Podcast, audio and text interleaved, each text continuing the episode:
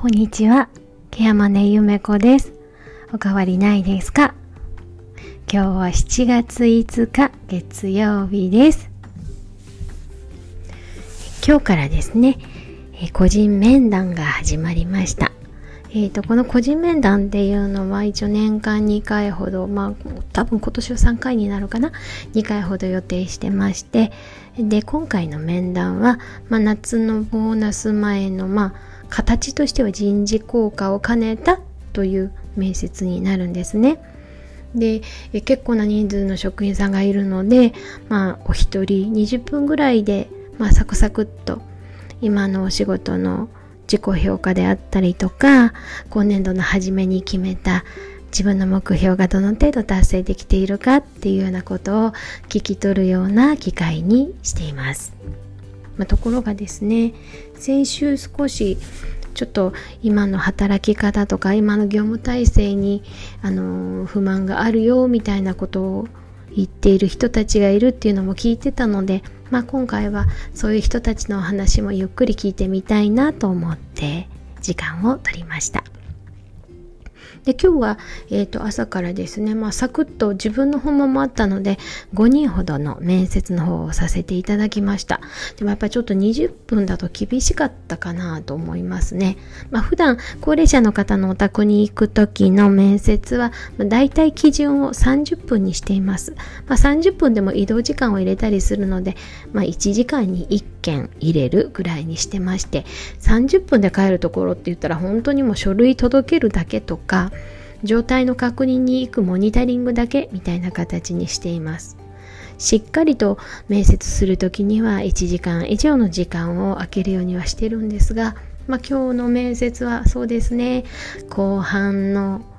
2件ほどはやっぱり20分じゃ足りなかったかなというような面接でした。で職員さんの面接なのでねあんまりあの自分はどうこうって意見を言わないようにしようと思ってたんですけどついついこの後半のお二方の面接ではねちょっと熱く語ってしまいましたでどこで熱く語ってしまったかっていうとですねどうしても私にはあの引っかかってしまう言葉っていうのがあって、まあ、そのかあの引っかかってしまう言葉というのがかわいそうっていう表現なんですね。うんなんか誰々さんがかわいそうだからとかあの例えば利用者さんのことなんかでもこんな状態でかわいそうなんですよ早く言ってあげないととかねあのななんかねその言葉はねすごく私にとっては違和感なんですよね。で基本的に介護をやる人たちって本当に心根の優しいもう私から見たらみんな天使かっていうぐらいの人たちででできることは何でもやってあげたいと思ってるような人たちですしもうそうでなかったら介護の仕事なんてしないですよね。だって自分の時間と自分の技術を全て相手のためにねあの、まあ、捧げることができるような人たちですよね。なのでもう基本はもうとにかく優しいんですよね。でもその優しさゆえにですねなんかかわいそうしてあげたいとかしてあげなきゃ私がやらなきゃで挙句の果てには自己犠牲がもう普通になってしまって私がやらなきゃいけないみたいなミッションみたいになってしまってるんですよね。実際にあのそういう部分は全くないわけではないです。あの、私自身もケアマネージャーとして仕事をしている中で、あ、今これは私がやらなきゃいけないなって思う場面はたくさんあります。なので、現場の介護をやっていたら本当に目の前で今困っているから私がしなきゃっていうところが本当に介護の現場だとは思うんですけど、その時にね、かわいそうだからなんていう言葉を使われるとね、いやいやそれ言葉の使い方間違ってませんかってつい思ってしまうんですよね。で、それを聞いていくと、どうしても人として平等じゃないというか対等じゃなくって、してあげる私が上で、してあげなきゃいけないあの人、かわいそうなあの人は、もう言うたら自分から見下してるって言ったら言い過ぎかもしれないけど、そんな風に聞こえてしまうんですよね。なので、いやいや、そこにかわいそうはいらないだろうって思ってしまいます。まあ、今日もなんかそういう言葉がねあってで、まあ、まあ根本的なところはねそういう言葉を使って、まあ、誰かを盾にしながら自分の思いを叶えたいっていうとこが透けて見えたのであのついねかわいそうって何？っていう形で聞いてしまったところもあります。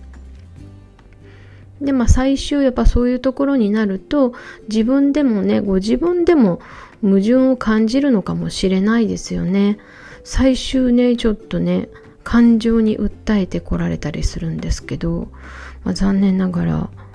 うんあんまりそういう場面での感情には動かされないんですよね。私結構かわいそうな映画見てわって泣いたりもう本とか絵本とかでも号泣できるタイプなんですけれどもついつい仕事柄というか人のそういうところに関しては何だろうなんか、ね、狙いというか本心が透けて見えちゃうとちっともかわいそうって思えないなと。これかわいそうって言ってるけど結局自分の思い通したいだけじゃないとか。いや正直に自分はこうしたいって言えばいいのになんてね底意地の悪いこと考えてしまうんですよね。なのでついつい、まあ、優しげな言葉で言ってしまって相手がこうなんか涙ぐんでしまうみたいなことになってしまうんですけどちょっと今日はかわいそう発言をした方2人もいたんですけどかわいそう発言をしたお二人に関してはついつい悪い癖で「それってどういう意味ですか?」なんて、まあ、こういう言い方で聞いてしまったんですけどそしたら相手は結局涙ぐんでしまってっていうような面接になってしまいました私あの面接の技術をお話しする時にね相手を泣かせる面接は下手くそな面接ですって言ってるんです。相手を泣かせてしまったらそれ最後まで責任取らないとダメですよねってあの大学の電授業で教わったことがあってあこれ絶対そうだよねって自分でも信じてるのでそういうふうに言うんですけど今日はかなり下手くそな面接を後半2つしてしまいました。でもでもねそれ見ながらねこれ絶対自分の考えを整理しようと思って涙流してるよななんてなんかねまた底意地の悪いことを考えている私がいたんですよね。こういう時の私自身ってきっとこうなんだろう。利用者さんのために頑張ってるケアマネージャーじゃなくって単なる意地悪な人なんだろうななんて今日は思ってしまいました。だからすいません。優しいケアマネージャーさんの話が聞けると思ってって聞いてる人には本当にごめんなさい。実は私はそんなに優しいケアマネージャーさんではありません。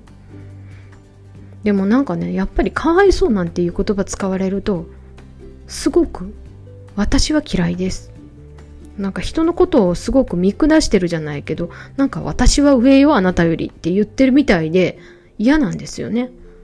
だから、たとえ相手が寝たきりの人であっても、高齢で体が動かない人であっても、意思疎通ができない人であっても、その人のことかわいそうなんて絶対人が思っちゃいけないと思うんですよ。だってかわいそうとか幸せとかっていうのは、人が決めることじゃなくって、私が決める、自分で決めることだと思うので、私っていうのはその当事者がね、幸せだなと思ったらきっとそれは幸せで、当事者がどんなにお金があって、どんなに自由で、どんなに旗から見て幸せそうに見えたとしても、私は幸せじゃないと思ったら、きっと幸せじゃないと思うので、かわいそうっていうのは、あくまでも自分の価値観なので、なんかそれを言葉に出すのは、なんだろう、すごく傲慢な気がします。だから今日は少し感情的になってしまって感情的になりつつこういう言い方でね「えそれってどういう意味ですか?」みたいな感じで質問しちゃったので、まあ、最終的にはちょっと職員さんの面談ちょっとごめんなさいみたいな感じなんですけどまああのねあの最終的にはそのお二方の面談は20分では終わらずに、まあ、倍ぐらいの時間かかってでまあじゃあこれからどうしていったらいいか一緒に考えましょうねっていうことで。じゃあ自分あの一緒に考えていただくお時間はありますか？って言ったらありますって言ってもらえたので、まあ、しっかりと巻き込んでいきながらあのそのねえっと、職員さんの成長に私も寄り添いつつでかつ私も間違ってるところもたくさんあると思うので一緒に教えてもらいながらまあ、頑張って成長していけたらいいかなと思います。なんか今週は、あの、そんなこんなでたくさん面接をすることになります。まあ、普段利用者さんとの面接がメインなんですけど、今週は職員さんね、との面接がメインなので、まあ、ちょっと、ちょっと気合い入れていかなきゃいけないのかななんて思ってます。けど、まあ、なるべくいい時間にしていけたらいいのかな。で自分自身もまた今日の面接は高校でした。失敗でした。なんてこと思いながら次の面接に生かしていきたいと思っています。はい。今日はもうかわいそうっていうワードにあの引っかかってしまってちょっと面倒をかけたそんなお話でした。最後まで聞いてくださってありがとうございました。ケアマネゆめこでした。また来ますね。